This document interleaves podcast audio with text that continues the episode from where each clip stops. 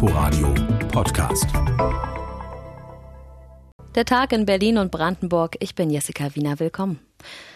Beherbergungsverbot ja oder nein? In Zeiten von weit mehr als 6009 bestätigten Corona-Fällen innerhalb von 24 Stunden beantworten das die Bundesländer derzeit sehr unterschiedlich. Viele haben eine entsprechende Regelung zuletzt gekippt, darunter Baden-Württemberg. Berlin wollte von Anfang an nicht mitmachen bei einem Beherbergungsverbot und Brandenburg dagegen hält weiter daran fest.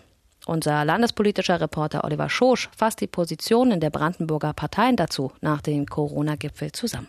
In einem Punkt sind sich fast alle Parteien in Brandenburg einig. Die Entscheidung sei richtig, dass die neuen Maßnahmen nicht pauschal gelten, also erweiterte Maskenpflicht, Teilnehmerbegrenzungen bei privaten Zusammenkünften und Sperrstunde ab 23 Uhr. Petra Butke, die Fraktionsvorsitzende der Grünen im Brandenburger Landtag. Es ist sinnvoll, dass die Maßnahmen vom lokalen Infektionsgeschehen abhängig gemacht werden und nur da greifen, wo die Infektionszahlen stark steigen. Auch der parlamentarische Geschäftsführer der Brandenburger CDU-Fraktion Steven Breetz sagt, die Strategie, die beim Corona-Gipfel im Kanzleramt gewählt wurde, sei grundsätzlich richtig. In Sachen Corona geht es doch vor allem darum, die Menschen äh, zu schützen und einen zweiten Shutdown der Wirtschaft zu verhindern. In Brandenburg ist nun Cottbus zu einem Hotspot geworden. Die Grenze von 50 Neuinfektionen pro Woche pro 100.000 Einwohner ist überschritten und nun drohen in Cottbus Beschränkungen bei Privatfeiern und Gaststättenbesuchen. Eigentlich dürfen Cottbuser auch nicht mehr in anderen Brandenburger Orten in Hotels übernachten. Denn das Beherbergungsverbot ist zwar in einigen Bundesländern mittlerweile gekippt worden, in Brandenburg gilt es aber noch und wird auch weiter gelten, sagt Ministerpräsident Dietmar Woidke. Ich fürchte, dass wir in den kommenden Tagen und Wochen härtere Entscheidungen treffen müssen, ich bin der festen Überzeugung, dass dieses Beherbergungsverbot ein relativ mildes Mittel ist. Der Brandenburger linken Fraktionsvorsitzende Sebastian Walter sieht das anders. Zumindest für Berliner müsse es eine Ausnahme geben, so Walter. Gerade in Berlin und Brandenburg ist das nicht mehr zu erklären und deshalb finde ich, sollte Brandenburg endlich äh, eine einzelne Lösung finden, zumindest für Berlin. Es ist nicht mehr zu erklären, warum Berliner fünf Tage in der Woche hier arbeiten gehen können, dass sie auch in den Baumarkt einkaufen gehen können, aber nicht in einem Hotel übernachten dürfen, obwohl dort die Hygieneregeln besser einzuhalten sind als beispielsweise im Einzelhandel. So die Meinung des Fraktionsvorsitzenden der Brandenburger Linken, Walter. Landespolitikreporter Oliver Schosch über den Corona-Gipfel der Brandenburger Parteien war das. Auch in Brandenburg gehen aber mittlerweile zwei Hoteliers gerichtlich gegen das Beherbergungsverbot vor. Beim Oberverwaltungsgericht Berlin-Brandenburg ist ein weiterer Eilantrag eingegangen. Dazu RBB-Reporterin Lisa Steger. Zwei Hoteliers aus Brandenburg, einer aus dem Kreis Ostprignitz-Ruppin, einer aus Oder-Spree, wehren sich gegen das Verbot, Urlauber aus Risikogebieten aufzunehmen. Sie halten die Regelung für unverhältnismäßig und rechtswidrig. Nach Angaben der Gerichtssprecherin will der zuständige Senat über diese Fälle zügig entscheiden. Ein Sprecher des Gesundheitsministeriums in Potsdam sagte auf Anfrage, das Ministerium warte die Gerichtsentscheidungen ab, wolle aber an dem Beherbergungsverbot festhalten. Ziel sei es, nicht notwendige Reisen einzudämmen und auf diese Weise einen zweiten Lockdown zu verhindern. Sachsen hat die Regelung heute aufgehoben. In Baden-Württemberg wurde sie gerichtlich gekippt. In Brandenburg wehren sich zwei Hoteliers gegen das Beherbergungsverbot. Lisa Steger war das dazu. Und während jetzt eben über das Beherbergungsverbot und den Nutzen dessen diskutiert wird, ist in Brandenburg eben doch genau das passiert, was es verhindern sollte. Cottbus ist Corona-Risikogebiet. Die Stadt in der Lausitz hat den kritischen Sieben-Tages-Wert der Neuinfektionen überschritten. Als erste Region in Brandenburg. Die Einzelheiten dazu hat RBB-Reporter Martin Schneider. 24 neue Corona-Fälle wurden in den vergangenen 24 Stunden registriert. Damit liegt die Inzidenzzahl aktuell bei 66. Mit dem Überschreiten der kritischen Marke von 50 gelten schärfere Corona-Regeln. Unter anderem müssen Gaststätten und Bars jetzt 23 Uhr schließen. Die Maskenpflicht gilt nun auch in den Einkaufszentren der Stadt.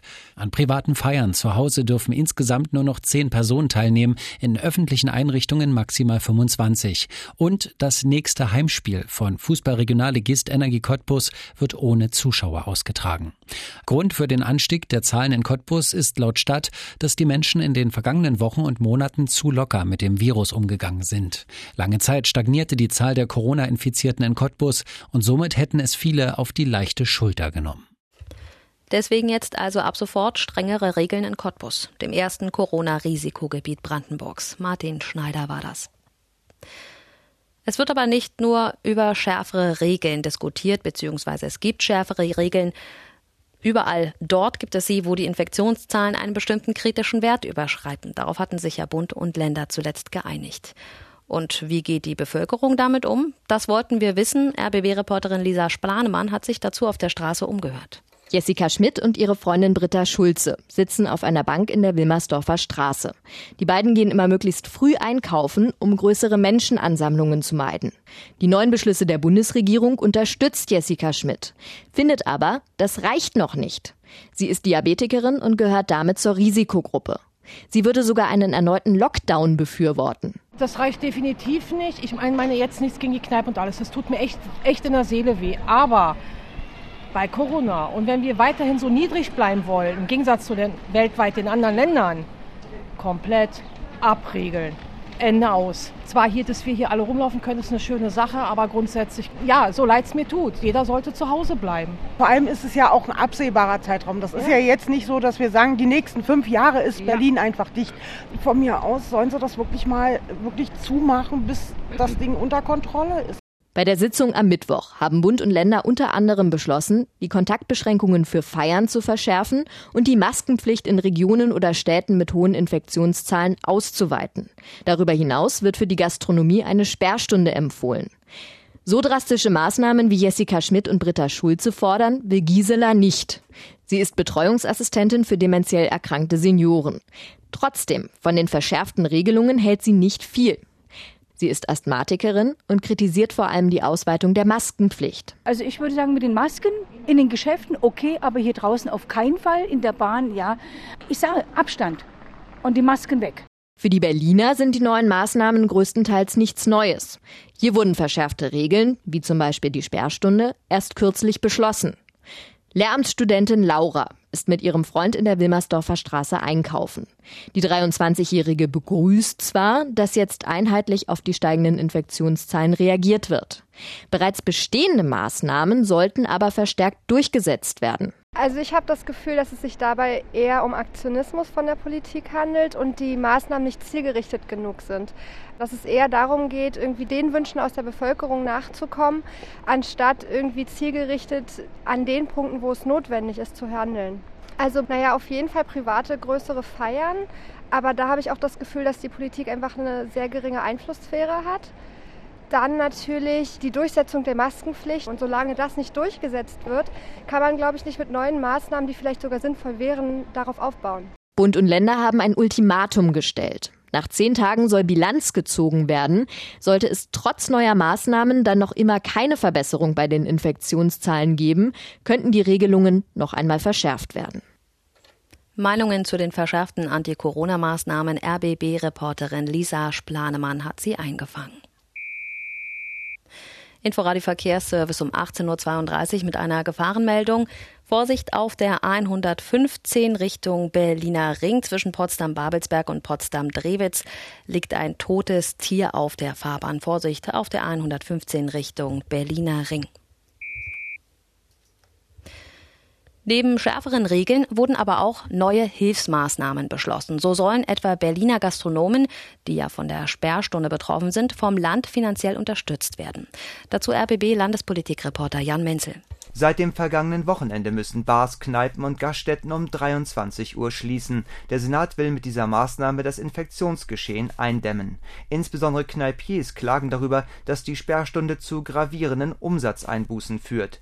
Der Senat will den Wirten mit einer Soforthilfe von bis zu 3000 Euro unter die Arme greifen. Wer plausibel machen kann, dass durch die verkürzten Öffnungszeiten deutliche Einnahmeausfälle im Vergleich zum Vormonat auftreten, kann einen Zuschuss zu den Mietkosten beantragen. Jan Menzel aus der landespolitischen Redaktion war das. Die Herbstferien. Für viele Familien dürften sie in diesem Jahr ein bisschen mau ausfallen. Wegfahren ist nicht wegen Corona und auch das Wetter ist nicht gerade Typ goldener Herbst. Macht nichts. Auch in Berlin und Brandenburg gibt es spannende Orte, die Sie trotz Pandemie bereisen können. Inforadio-Reporter Martin Adam war heute in Wünsdorf-Waldstadt im Bunker.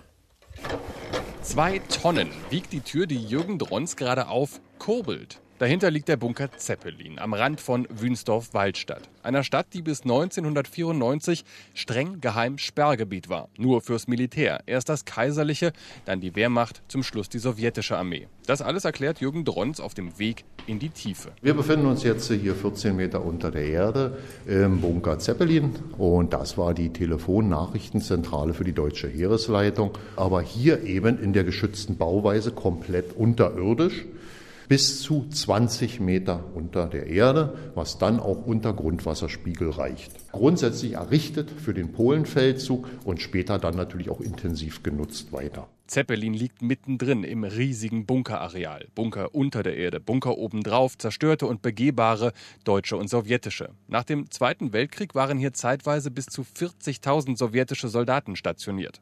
Heute kann man die Bunker besichtigen und manchmal, sagt Jürgen Drons, kommen Soldaten von früher. Die wussten damals oft gar nicht, wohin sie eigentlich geschickt wurden. Mit dem ich jetzt gesprochen hatte, erst letztes Jahr, er sagte, dass er in einer glücklichen Lage war und eben lateinische Buchstaben lesen konnte und damit damit hat er erfahren, dass er in Frankfurt oder ist, in der DDR. Er ist hierher gekommen, weil er künstlerisch begabt war und sie ihm einen Zeichner suchten hier. Und wer übrig blieb, na, der durfte eben irgendwo im Schützengraben seinen Dienst tun. Bei der Führung heute waren keine Soldaten dabei, dafür Familie Witholz aus Berlin, die eigentlich nach Zypern reisen wollten, dann an die Ostsee, dann kam Corona. Eigentlich hat das Beherbergungsverbot uns heute hergeschickt, wir können nicht unsere Reise antreten. Und ich bin auf diesen Standort aufmerksam geworden, weil ich Bilder von den zerstörten Bunkergebäuden gesehen habe und fand das super interessant. Ich habe drei Kinder von 20 bis 6. Ich musste irgendwas finden, was alle drei interessiert. Wünsdorf-Waldstadt soll aber nicht nur mit Bunker und Krieg assoziiert werden. Als die Stadt Mitte der 90er ihre zivile Existenz begann, erzählt Werner Borchardt vom Tourismusmarketing, schaute man sich deshalb eine Idee aus Großbritannien ab, die Bücherstadt. Unsere Bücherstadt wurde 1998 gegründet im Zuge dieser Konversion, also friedliche Umnutzung dieser ehemaligen Militärstadt. Und wir haben im Moment immer noch drei große Antiquariatshäuser, den Bücherstall und immer noch so um die 350.000 alte Bücher. Wer Bücher liest, erschießt dabei niemanden, so die Idee. Und so liegen in der ehemals geheimen Stadt Wünsdorf-Waldstadt Krieg und Frieden immer noch nah beieinander.